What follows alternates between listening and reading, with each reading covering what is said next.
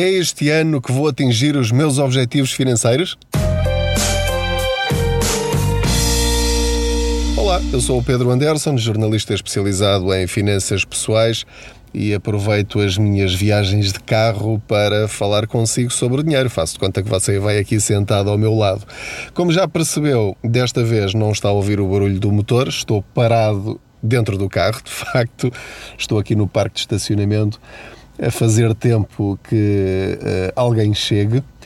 Estou aqui à espera e então decidi uh, conversar um bocadinho consigo sobre se será este o ano da mudança na sua vida financeira. E pensei em falar nisto porque normalmente no início de cada ano, seja qual for o ano, é aquela altura em que a maior parte das pessoas faz aquelas eh, promessas de ano novo ou pensa um bocadinho no balanço que foi o ano passado, o que é que eu faria diferente, o que é que eu vou fazer diferente no ano que agora vai começar. Mas não sei se a sua experiência é igual à minha. Já percebi que normalmente não resulta muito bem. Isto porque eh, estamos sempre cheios de boas intenções, muito motivados, mas passam 3, 4 semanas, 5 semanas, já estamos noutro mês, já chegaram mais contas para pagar e, portanto, hum, já não nos lembramos sequer daquilo que tínhamos pensado para este ano. Então queria dar-lhe algumas dicas simples para ver se este ano alguma coisa corre diferente para melhor. Porque no fundo está tudo nas nossas mãos. Há coisas que dependem de nós, há coisas que não dependem de nós. As que não dependem de nós estão resolvidas por natureza. Podemos pressionar de uma maneira ou de outra, mas o resto do nosso caminho somos nós que o fazemos. Então queria dar-lhe eh, esta sugestão muito simples que é tentarmos organizar, mas agora a sério, o nosso ano que agora está a começar. E este episódio pode ser ouvido em qualquer ano ou em qualquer altura do ano em que esteja a ouvir este episódio. Porque esta alteração de vida, esta alteração de mentalidade, não tem de ser feita em janeiro, nem tem de ser feita em dezembro, pode ser feita em março, pode ser feita em agosto, pode ser feita em outubro. E quanto mais depressa mudar a sua perspectiva do dinheiro, melhor. Não espere por datas específicas. A data específica que vai fazer a diferença na sua vida é o hoje ou o a partir de amanhã. Se pensar, bem, em 2028 é que vai ser, esqueça, não vale a pena. Temos de começar já. E para começar já, não podemos começar de uma forma muito genérica e teórica. Por exemplo, um dos eh, maiores erros que as pessoas cometem quando falamos em finanças pessoais é traçarem objetivos demasiado genéricos. Por exemplo, vou resolver os meus problemas financeiros em 2021. O que é que isto quer dizer? Isto não quer dizer rigorosamente nada. Quero ficar rico. O que é isto? Não é nada. Pensares um bocadinho, hum, dizer isto ou outra coisa qualquer eh, é rigorosamente igual. Ou então ehm, vou acabar com as minhas dívidas. Ótimo! é justamente por aí que deve começar. Mas isto também não quer dizer nada. Ou seja, o objetivo deste episódio do podcast é uh, ajudá-lo a escolher uma meta para o ano que agora estamos a iniciar. E saber escolher essa meta. É completamente diferente dizer quero acabar com as dívidas que eu tenho ou dizer sentar-se à mesa ou em frente ao computador e numa folha de Excel fazer uma listagem de todas as dívidas que tem Dívidas são normalmente créditos. É o crédito pessoal, os cartões de crédito, o crédito automóvel, o crédito à habitação, embora este seja numa categoria à parte, como já vos falei várias vezes, mas é fazer, esqueça o crédito à habitação, todas as dívidas que tem. Todas. E tem de pôr à frente o valor que ainda deve hoje, qual é a taxa de juro que está a pagar por elas e até quando é que vai estar a pagar essa dívida? Porque algumas são quase eternas e você ainda não se apercebeu disso, que é o caso dos cartões de crédito, por exemplo. Então, se a sua meta for acabar com as minhas dívidas para começar a partir do zero a construir a minha paz financeira, então eu não posso simplesmente dizer isso. Eu tenho de saber que eu devo 3.500 euros na totalidade das minhas dívidas. Muito bem, então agora, o que é que eu vou fazer este ano para acabar com a dívida de 3.500 euros? Vai dividir 3.500 euros por 12 meses e vai ficar a saber quanto é que vai ter de reduzir as suas despesas ou aumentar as suas receitas todos os meses para amortizar essa dívida aos credores. Isto já é uma meta. Isto já é algo com que nós podemos trabalhar. Porquê? Porque é específica, está quantificada e está com um prazo definido. Ou seja, eu posso medir os resultados ao longo do tempo. Quer dizer que nos meses em que eu tiver rendimentos extra, como o subsídio de férias, ou o subsídio de Natal, ou horas extra, ou recebi algum dinheiro que não estava à espera, ou vendi alguma coisa, já sei que vai para ali e que nos meses seguintes, uma vez que eu tive um aumento de rendimento, algures ao longo do ano, eu vou poder aliviar um bocadinho o meu esforço no resto do ano. É este tipo de ginástica financeira que nos permite atingir, sim, de facto, um objetivo. E quando chegarmos a 31 de dezembro ou à data que eu entender, mesmo que eu não tenha pago esses 3.500 euros, porque pode ser muito exigente para muitas pessoas, eu defini o objetivo que Desse valor, eu tenho de pagar metade. Tenho de amortizar metade desse valor, 1500 euros. E então, quando chegar ao fim do ano, eu posso olhar.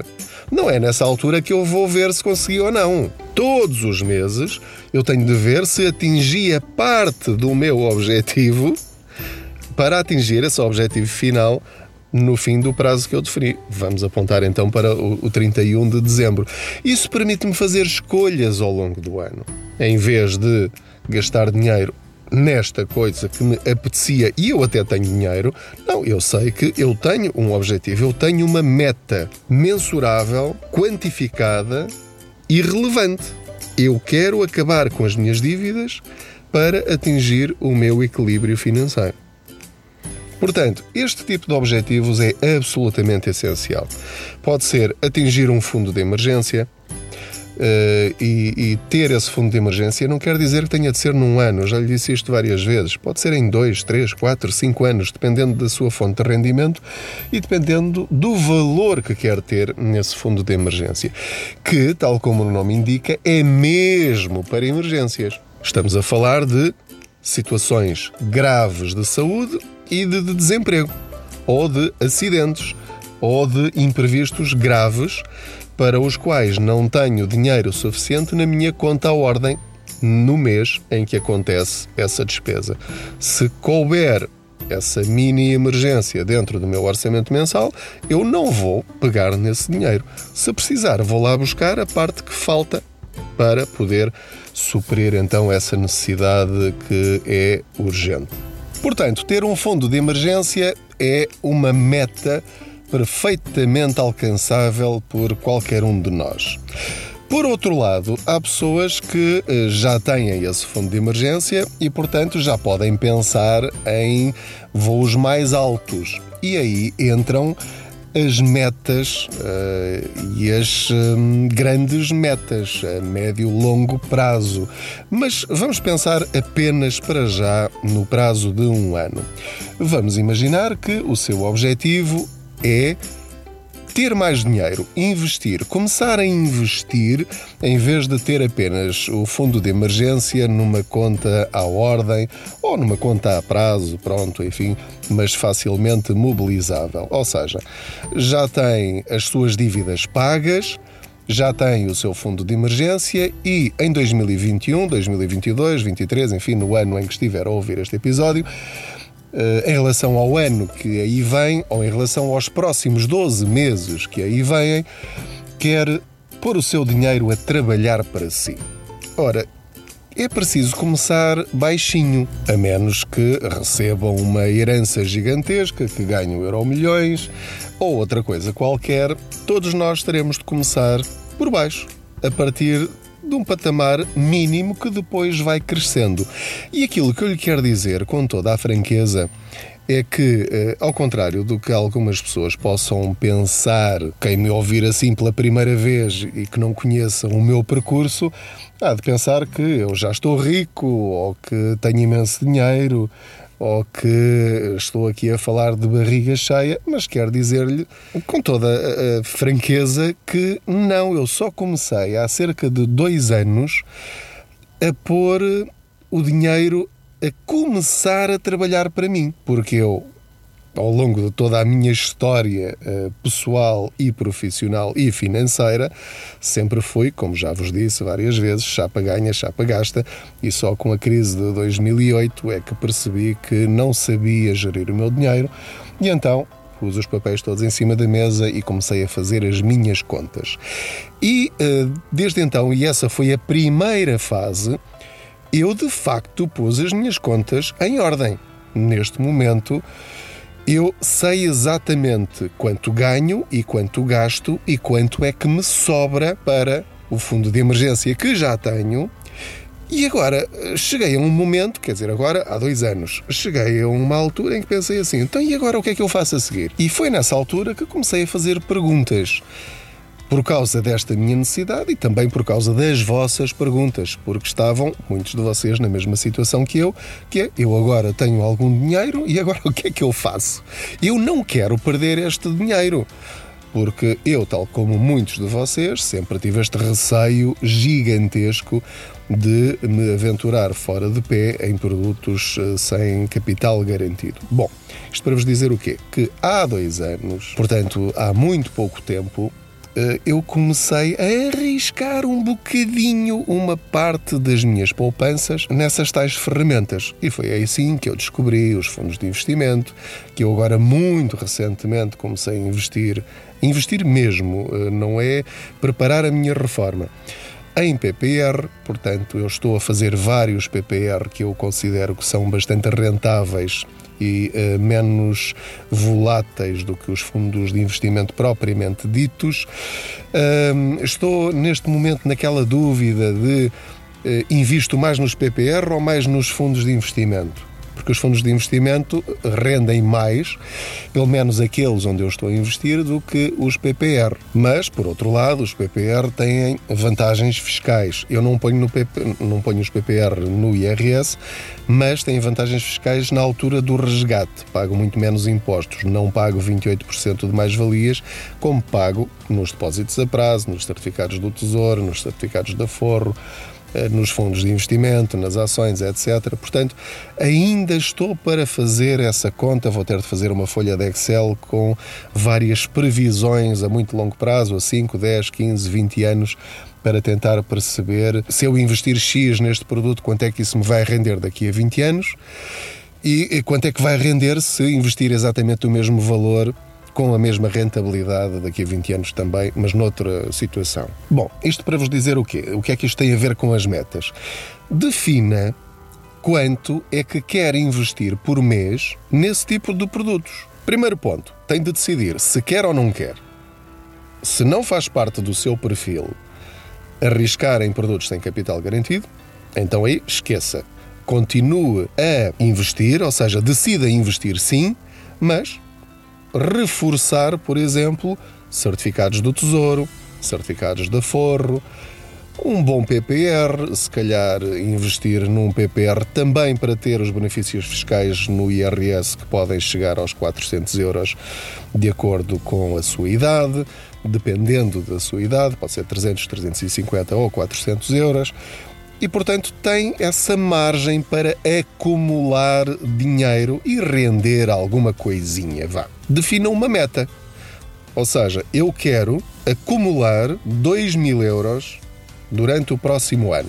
Quanto é que isso me dá por mês? X. Então, a decisão e a meta e a forma de o atingir é todos os meses eu vou fazer uma transferência automática para esta ferramenta financeira e já tem aí o seu problema resolvido. Isto já não vai depender da sorte. Se porventura tiver medo de ah, e então eu chego ali a abril, maio, tenho um imprevisto e não consigo fazer essa transferência. É simples. anula essa transferência e recomeça assim que puder. Isto não tem nenhuma dificuldade.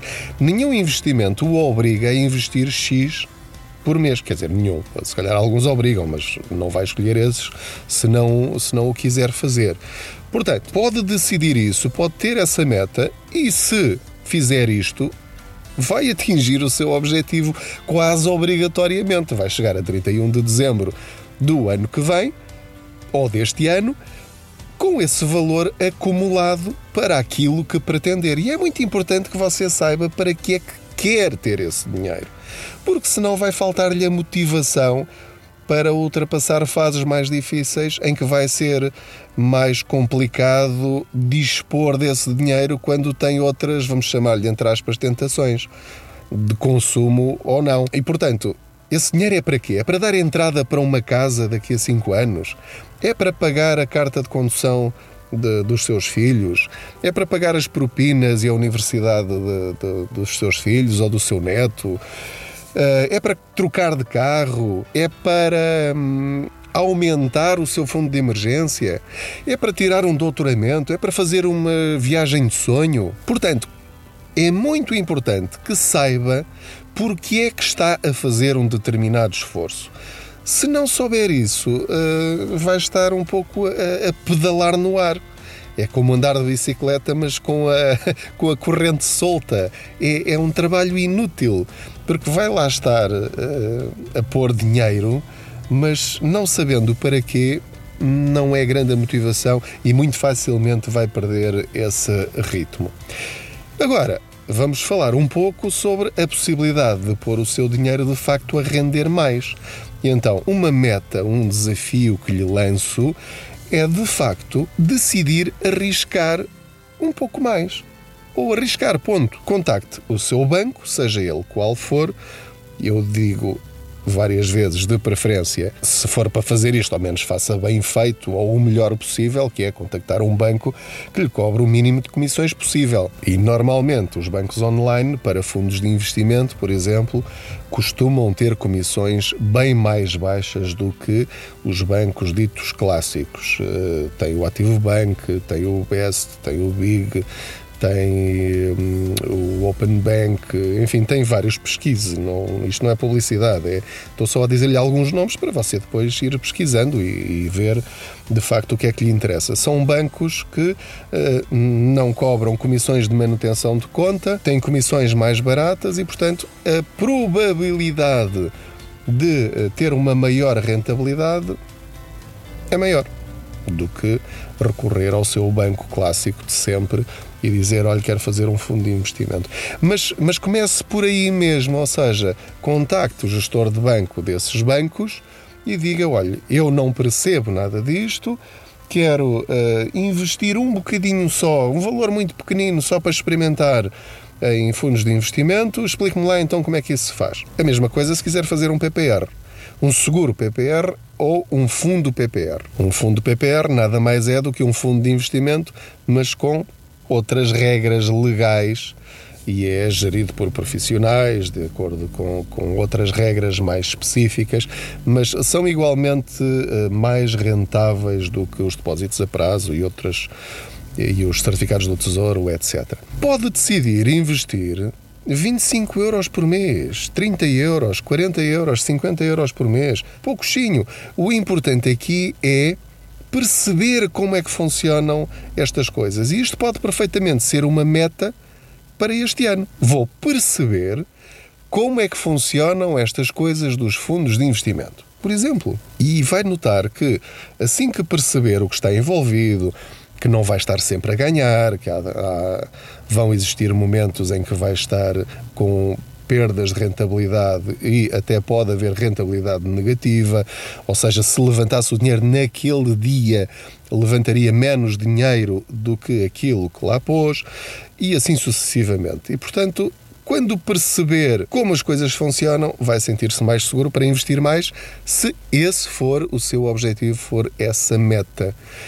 Eu, por exemplo, decidi que vou continuar na mesma estratégia uh, adaptando um pouco. Isto também é um ponto importante, que é no início de cada ano podemos aproveitar. Não quer dizer que tenha de ser em janeiro de cada ano ou em dezembro de cada ano, mas regularmente, se calhar de seis em seis meses, devemos rever a nossa estratégia de, de, investimento ou a forma como nós estamos a lidar com o dinheiro, mesmo que não estejamos a investir, estejamos apenas a poupar ou a acumular dinheiro.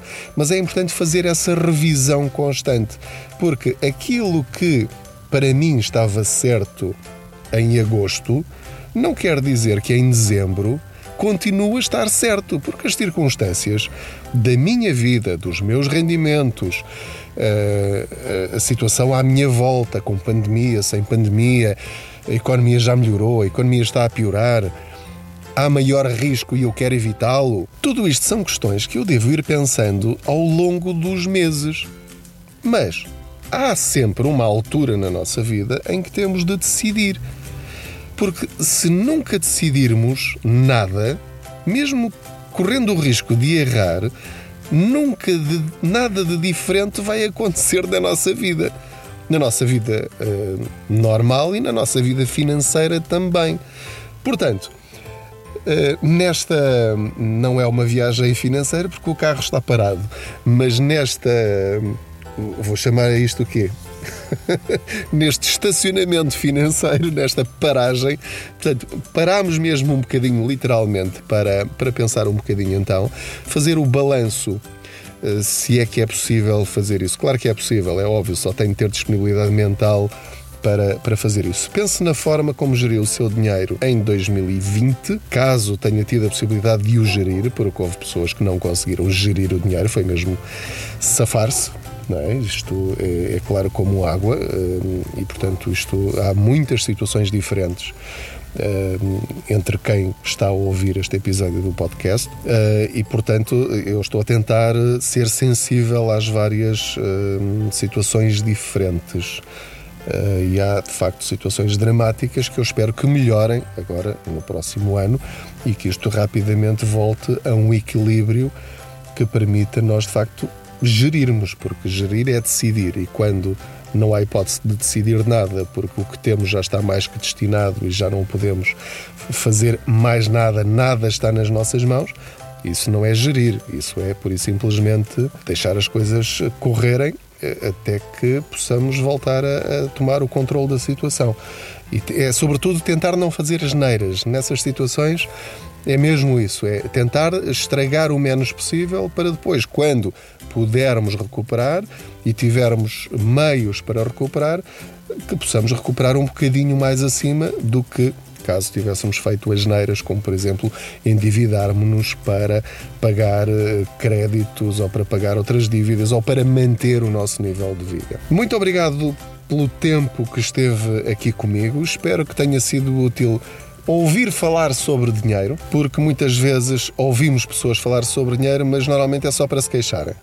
É só para se queixarem. Não tenho dinheiro para nada, ganho mal, isto no, nunca, nunca sai do mesmo sítio, nunca tenho dinheiro ao fim do mês, sobra sempre mês no fim do dinheiro.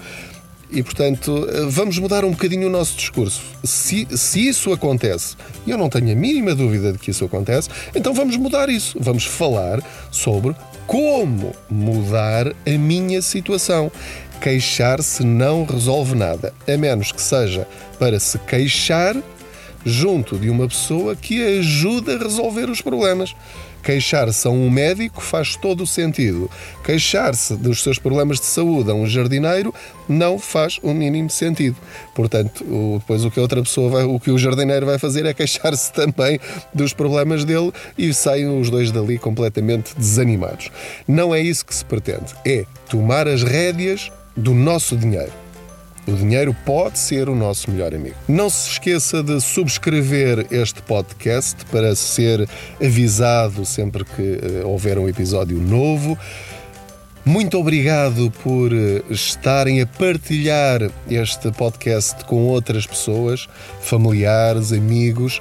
Tenho notado que o podcast tem crescido muito ao longo das últimas semanas e meses, está constantemente eh, no, no top 10, no, no top 10 dos um, podcasts eh, sobre finanças, sobre negócios, sobre dinheiro em Portugal, o que é absolutamente extraordinário. Quero agradecer-vos muito isso. Quero agradecer-vos também o feedback extraordinário que tenho tido com as vossas mensagens.